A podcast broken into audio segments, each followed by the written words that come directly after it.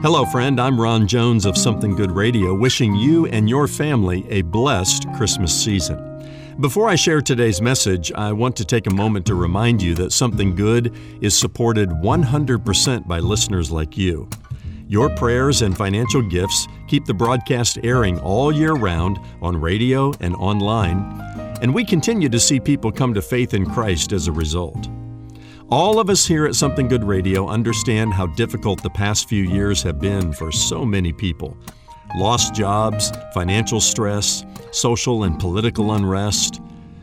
One thing you can do to help hurting people find the hope they're looking for is to prayerfully consider sending a special year end tax deductible gift to Something Good Radio, and do this before December 31st. It's during times of adversity in this life when people begin to seek answers about the next life. Many will be doing that for the first time in the days and weeks ahead.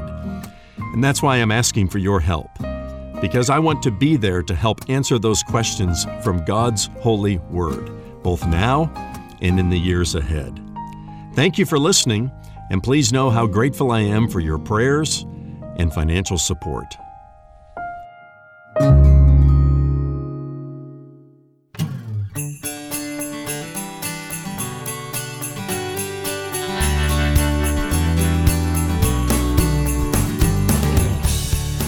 Some are absent, others are violent. Some try hard but fail all too often. But there's one Father who never fails. Hello, I'm Brian Davis, and this is Something Good with Dr. Ron Jones. Well, it's no secret that we have a fatherhood problem here in America, one that often leads to a host of other societal issues. But Ron has some good news for us today. God has promised to be a father to the fatherless. He's a good father a perfect Father, and best of all, He's an everlasting Father.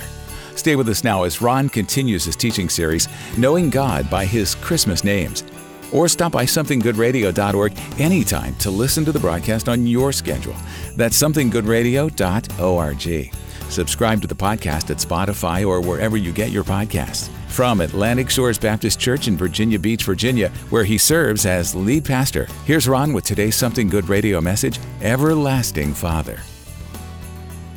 Well, we have been getting to know uh, God by His Christmas names. Uh, a study of the names of God throughout the Bible is uh, uh immensely meaningful, but especially His Christmas names. Uh, we started with this prophecy found in the book of Isaiah, which was written nearly 800 years, seven to 800 years before the birth of Christ in Bethlehem. So far, we have learned that his name is um, Wonderful Counselor. We said that had to do with his wisdom. Um, mighty God, that this has to do with his power. But um, today, uh, Isaiah's prophecy goes on to, to say, His name shall be called everlasting Father. I, see this as having to do with how He relates to us. Uh, somebody said to me this week, uh, what, what's, what's the next name we're looking at, Pastor? And I said, Well, Everlasting Father. And they said, Oh, that's an easy one. That's an easy one. I beg to differ. After studying this name, Everlasting Father, well, uh, the name takes us into the deep end of theology before it becomes practical and meaningful to us at Christmas. Uh, the name also clashes with our present culture. Uh, I don't want to spoil anybody's Christmas celebration, but you know, I, I never want to open up God's Word and teach God's Word and sound like I'm tone deaf to what's going on in our culture, but I, I, I, almost assume that somebody might hear the name Everlasting Father and say, Oh, but Pastor, in the spirit of inclusiveness, in the spirit of diversity, can we not also call him our everlasting mother? And the short answer is no. And there are many reasons why, but uh, let, me, let me just explain theologically why. God reveals himself in the scripture to his friends through the male gender. He is our heavenly Father. Jesus even taught us to pray to our Father who art in heaven. I remember years ago, the uh, seminary where I earned my, my doctoral degree, there was a time when there was somebody on the faculty who prayed to our mother who art in heaven. That person is no longer on the faculty of that seminary. But that was a time when the seminary was not, uh, let's say, say, biblical and conservative in its, in its orientation. Now, does the fact that the Bible teaches us and Jesus teaches us to pray to our Father who art in heaven, does this mean God is misogynist? Does he hate women? No, that's a, that's a ridiculous notion, especially given that he created us in his image, the Bible says, male and female. And he did so such that men are, and women are created in his image equally.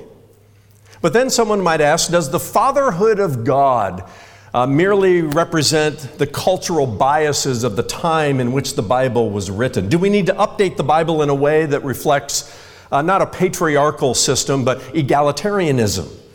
And in a way that embraces today's sudden belief, and that's what I call it in terms of history. It's the sudden belief in gender fluidity. Well, the absurdity of that idea reflects a significant misunderstanding, if not an intentional neglect of history, biology, and theology. And I will leave the discussion about uh, history and biology for another time, but my role as a pastor is to help us understand this name, everlasting Father, uh, theologically. Uh, the Bible's creation story reaches an apex in the creation of human beings. In Genesis chapter 1 and verse 26, as I already alluded to, it says, So God created man in his own image. In the image of God, he created him. Male and female, he created them. Now, despite the strong cultural pressures to think otherwise, there is no reason for us historically, biologically, and certainly theologically, to depart from a binary understanding of our humanity, male and female. Besides, when it comes to gender, when it comes to gender in the Bible, theology mirrors biology. Let me say that again. When it comes to gender in the, in the Bible, theology, our understanding of who God is and how He reveals Himself to us and how He operates in this world, theology mirrors biology.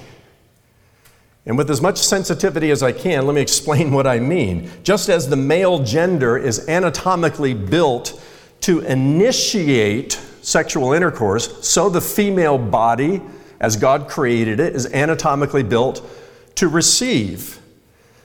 And so, theologically, grace, hear me on this, grace is God's male initiation. And faith is female response. Now, the first time I heard this insightful theological observation being made, I heard it from Elisabeth Elliot, uh, the wife of Jim Elliot, the, the famous uh, uh, missionary who was slain in South America. Elisabeth went on to point out how the Bible says, For by grace you have been saved through faith. Ephesians chapter 2 and verse 8. Because God initiates a relationship with us by His grace, by His generous and loving disposition. Therefore, He presents Himself as an everlasting Father, not an everlasting Mother. Thus, I say, don't mess with gender.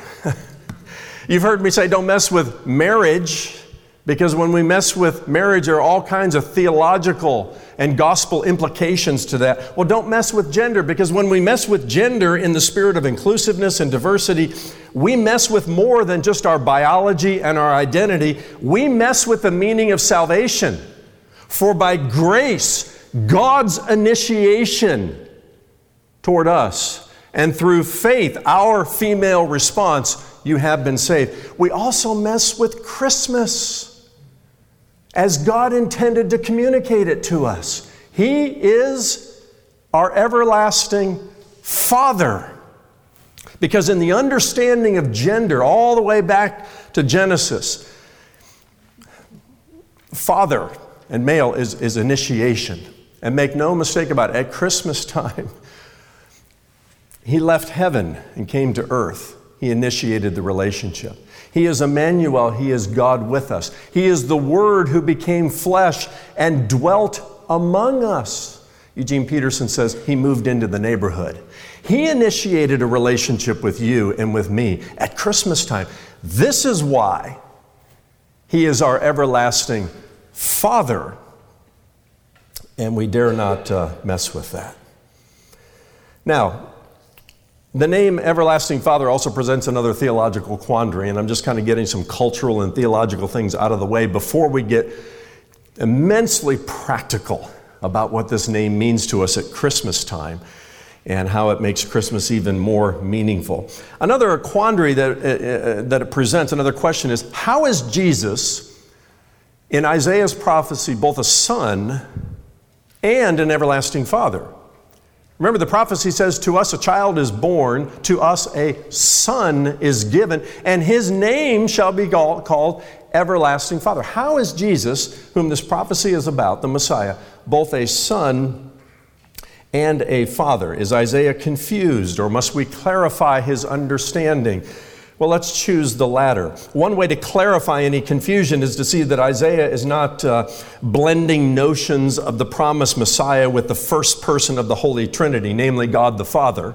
I don't think Isaiah had the Trinity in mind in any way, shape, or form here. Secondarily, as New Testament believers, we, we understand the full expression and revelation of God as God the Father, God the Son, and God the Holy Spirit, and all the Orthodox theology around the Trinity, we understand that and we kind of back that into Isaiah's prophecy. But Isaiah merely points us to the Messiah's character and to his relationship to us, not the Messiah's role within the Godhead. In other words, I think what he's saying by calling him everlasting Father is that this child will grow up and relate to us. He'll relate to us in a fatherly manner, which we'll discuss a little bit later. But we want to be um, careful and respectful around the whole uh, theology of the Trinity and certainly not uh, call the Son uh, the same as the Father or the Holy Spirit. Remember when we were talking about wonderful counselor, I said it reminds us of the Holy Spirit because the Holy Spirit is our counselor. Well, likewise, everlasting Father reminds us of God the Father, but this is a Son who was given to us. And so, secondarily, in our understanding of this prophecy, are some allusions to the Holy Trinity. And uh, we just need to acknowledge that and be careful with that, making sure we don't slide into uh, uh, some, let's just say, some early church heresies around the understanding uh, of the Holy Trinity.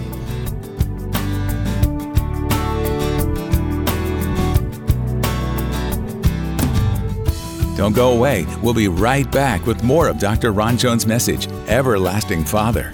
New to the Something Good radio program? If so, we'd like you to know we archive all of Ron's messages at somethinggoodradio.org. That's somethinggoodradio.org. When you stop by, use the Partner tab at the top of the homepage to check out the 828 Club a special group of people who partner with Ron to share the gospel of Jesus Christ through the media ministry of Something Good. Join the 828 Club from our website or call us at 757 276 1099. That's 757 276 1099. Even the most well meaning fathers will sometimes fall short. And one of the reasons Jesus came is to bridge that gap, to show us what a perfect father looks like. Here's Ron with the rest of today's Something Good radio message Everlasting Father. That said, let's talk about our everlasting Father. Let's emphasize the, the, the, the Father in this name. And let's explore the uh, realities of this name and the deep meaning it has for us at Christmas. To say his name shall be called everlasting Father suggests that when this promised child grows up, he will relate to us in a fatherly manner. In other words, we might call him the fatherly son. I wrote that down this week. He's a fatherly son to us.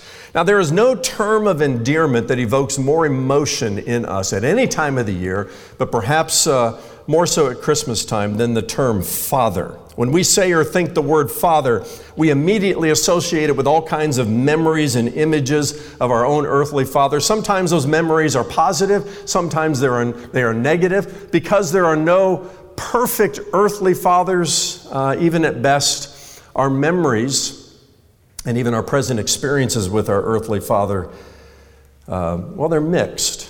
And maybe this Christmas you feel a sense of loss because your earthly father is no longer with you. Or maybe um, your deep longings for a good father have gone unmet.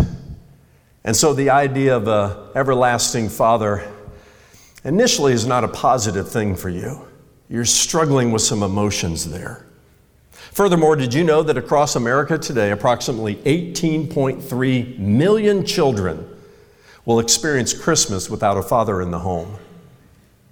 That is one in four children in America are fatherless.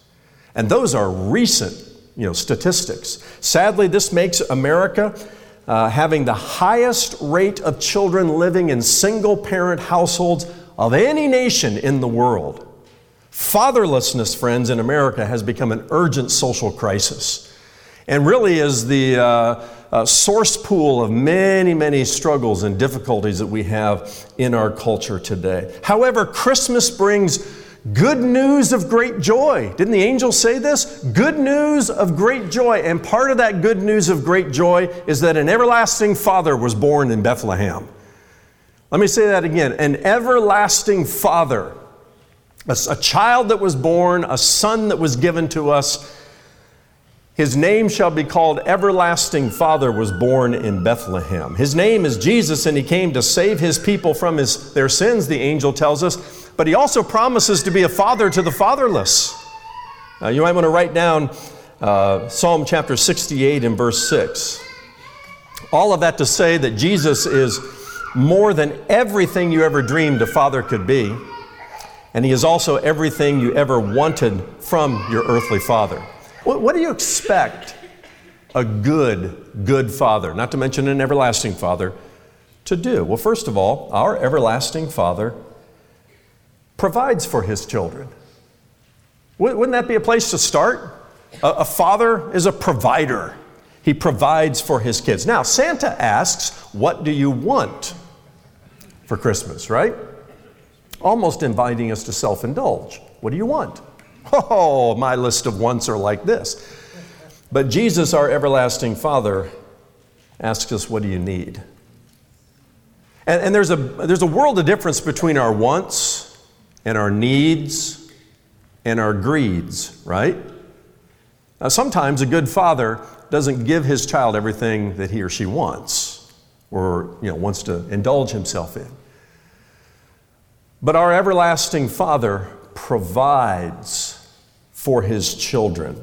The Apostle Paul reminded the Philippians, and my God will supply every need of yours according to his riches and glory in Christ Jesus.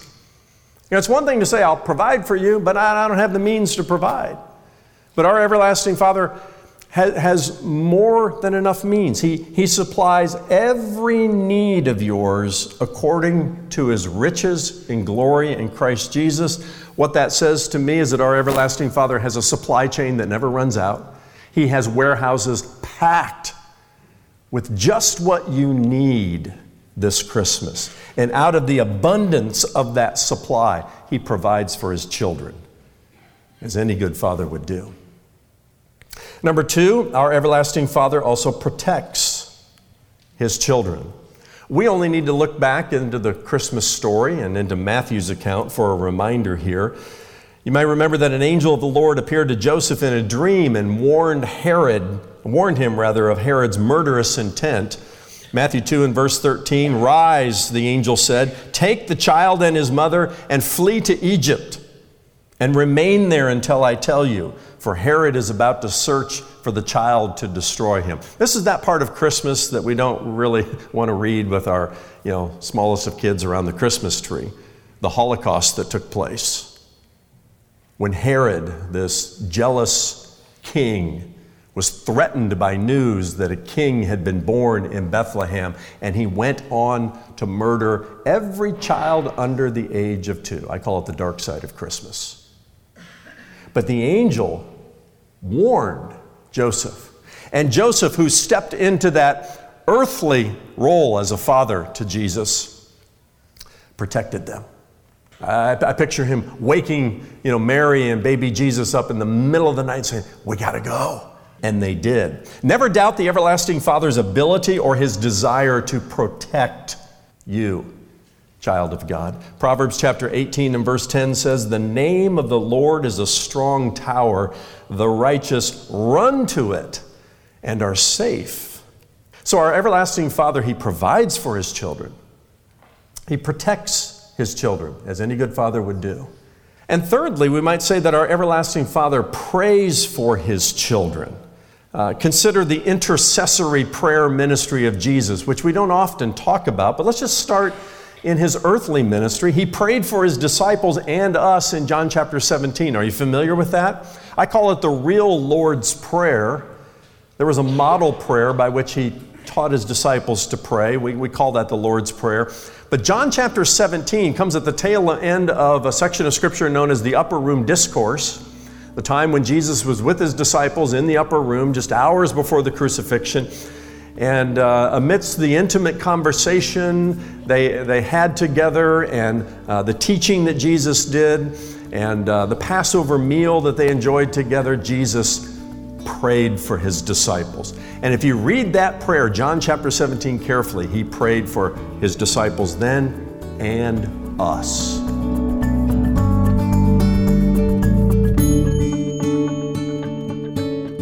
We think of Jesus as our Lord, our Savior, even our friend, but He is also our everlasting Father who provides for us, protects us, and prays for us without ceasing. Be sure to stop by somethinggoodradio.org to listen to any of Ron's messages on demand. Use the radio tab at the top of the homepage. That's somethinggoodradio.org. While you're there, take a look at a discipleship coaching experience developed by Dr. Ron Jones called Starting Point A Disciple's First Steps. Look for Something Good courses at the top of the homepage. Hello, friend. I'm Ron Jones of Something Good Radio. If you've been with us for a while, if you're a regular listener and God is using this broadcast in your life, I want to speak directly to you. When you first tuned in or streamed something good, did you know that other people paid to air that program? We call them our ministry partners. They have people just like you in mind when they donate monthly to something good, which is a 100% listener supported ministry. Now that you're a regular listener, Will you do the same? Will you help us share something good with someone else? We created the 828 Club for people who choose to partner with this ministry through prayer and monthly financial support. It's based on Romans 8:28, which in the message says, "Every detail in our lives of love for God is worked into something good." I'm asking you to prayerfully consider joining the 828 Club today by giving $28 or more per month to share something good with someone else. And when you do, we'll send you some resources to help you grow in your relationship with God. It's our way of saying thanks for your partnership in this gospel ministry. So please join the 828 Club today. Here's Brian with all the details. When you partner with us here at Something Good, we'll send you a free copy of Ron Jones' full length book, Mysteries of the Afterlife, exploring its amazing secrets. To join the 828 Club today, look for the Partners tab at the top of the homepage at somethinggoodradio.org. That's somethinggoodradio.org. Or call 757 276 1099. And if you can't become a partner but would like to make a donation to the ministry, Ron would love to send you his brand new book, The Jesus Way to Pray An Intimate Journey Through the Lord's Prayer. Order your copy for a donation of $25 or more. Share it with friends this Christmas by requesting a two pack for $50 a four pack for $75, or an eight pack for a donation of $150 or more. That's the Jesus way to pray an intimate journey through the Lord's Prayer. Uh, the fact that our everlasting God has always existed is part of what makes him God. And part of what makes him worthy of our worship this Christmas. If he was just another human being like you and me that had a beginning in Bethlehem and an ending on Mount Calvary, why worship him? But no, his name shall be called not just Father, but everlasting Father. That's next time when Ron shares part two of his message, Everlasting Father. Join us then for Something Good. For Ron and the entire team here at Something Good Radio, I'm Brian Davis saying God bless and thanks for listening.